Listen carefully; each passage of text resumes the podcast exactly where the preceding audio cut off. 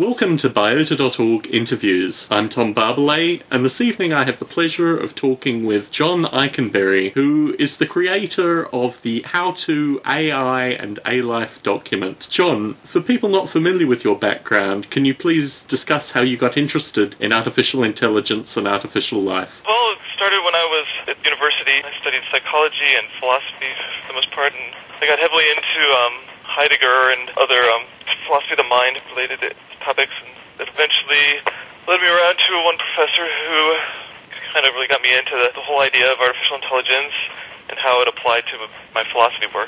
Due to some basic decisions and not going on in philosophy, I decided that, and I always liked computers, so I decided that I would make the switch over into computers by going into artificial intelligence, as it kind of seemed like a nice unification of my interest.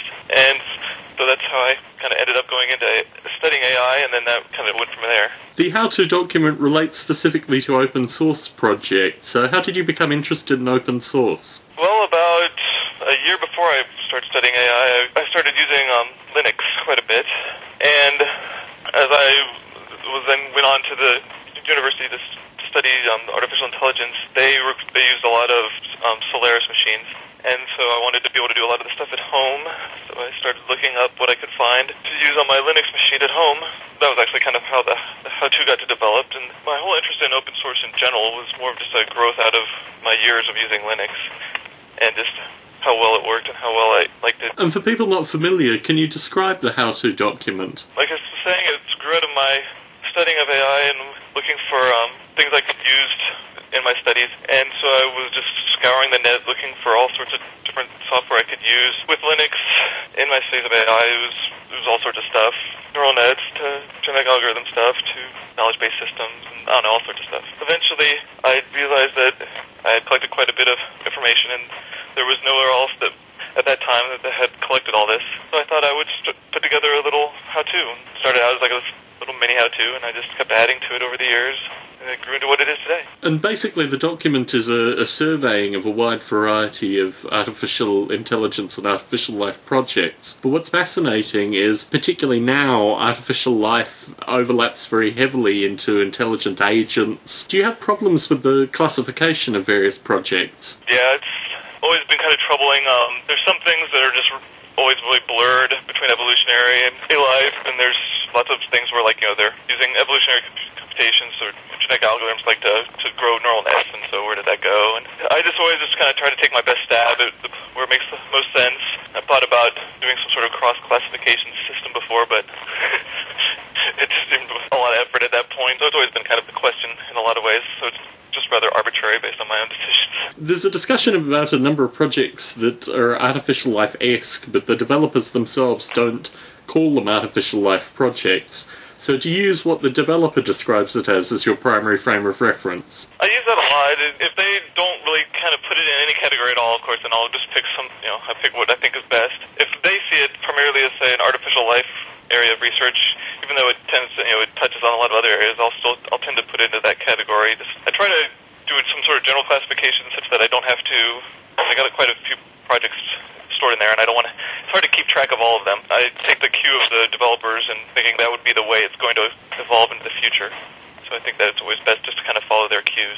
Now, for people not familiar with open source, what do you think are the greatest benefits of the open source model? Well, I always thought one of the best benefits of open source model or free software model was kind of it's comparing it to, um, into the to the sciences and just the sharing of information, the sharing of knowledge in sciences has always been what is one of the key aspects of boarding of sciences. And source code is really kind of a just a really concrete form of information. And so I always thought that the best way to, or one of the best ways to evolve, particularly the, the core components of a lot of the software, would be through that same kind of process.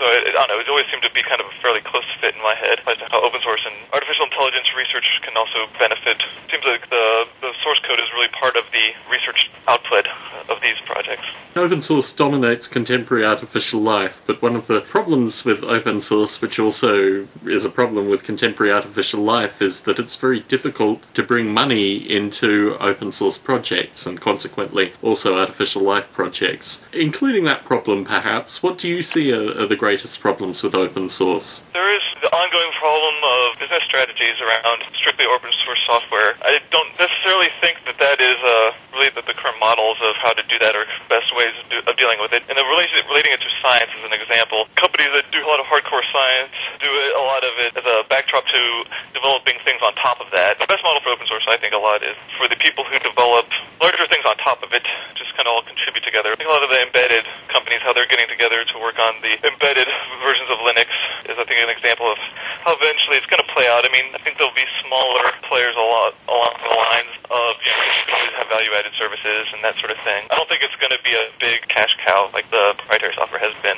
I guess the difficulty in any discussion with regards to open source is that people talk about Linux, and certainly your how to document relates to a number of single, possibly, if they're lucky, maybe two or three additional developers' projects. But how do you see these projects as potential sources of funding and things like that? How does that reconcile with the open source model? When you talk about research-centric stuff, like I said, the, a lot of the software is going to be a byproduct or you know, one of the outputs of the research, just like the papers, you know, dissertations and whatnot. The software is going to be another byproduct of that, and as such, it's you know whether it's going to get some sort of long-term lifespan or or not is going to depend on you know the relevancy and the importance of the of the work. And then once you start kind of trying to get into a more of a commercial ideas, there's not a ton of commercial use of artificial life right now. There is some that I'm aware of, but it's rather limited and it's a little young to really kind of make any broad predictions of how it's all going to play out. So what you're saying basically is it's the responsibility of the artificial life developers to make their software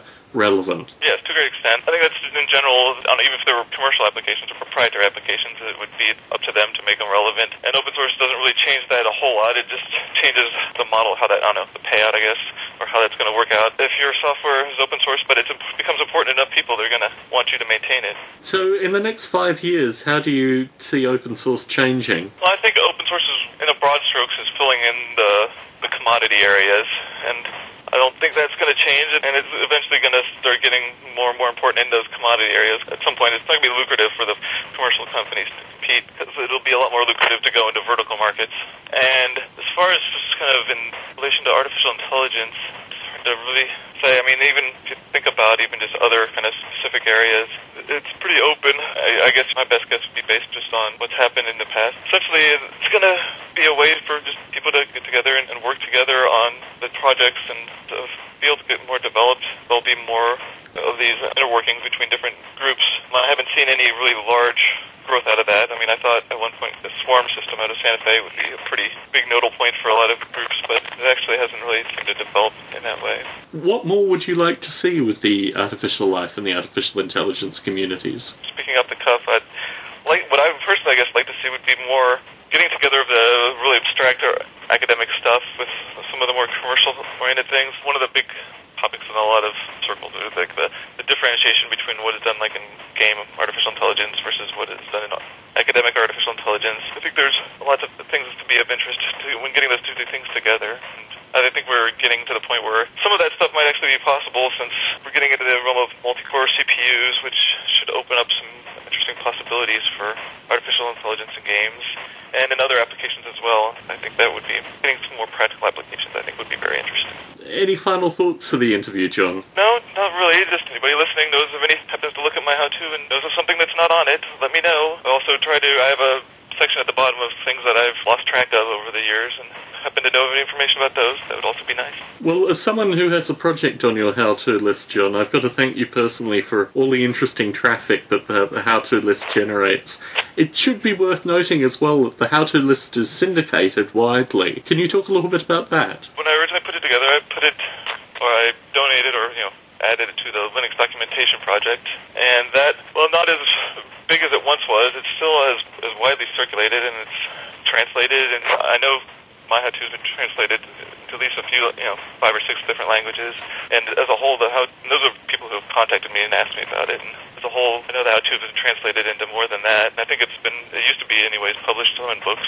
Things. It got up there pretty wide for a while, and I know I've seen links to my stuff all over the place. I would say the, the LDP was probably the biggest initial thing, and then probably just as people found my source, they made links to it here and there. I've seen them in different little AI sources around. Well, thank you very much for the opportunity to chat with you this evening, John. Thank you.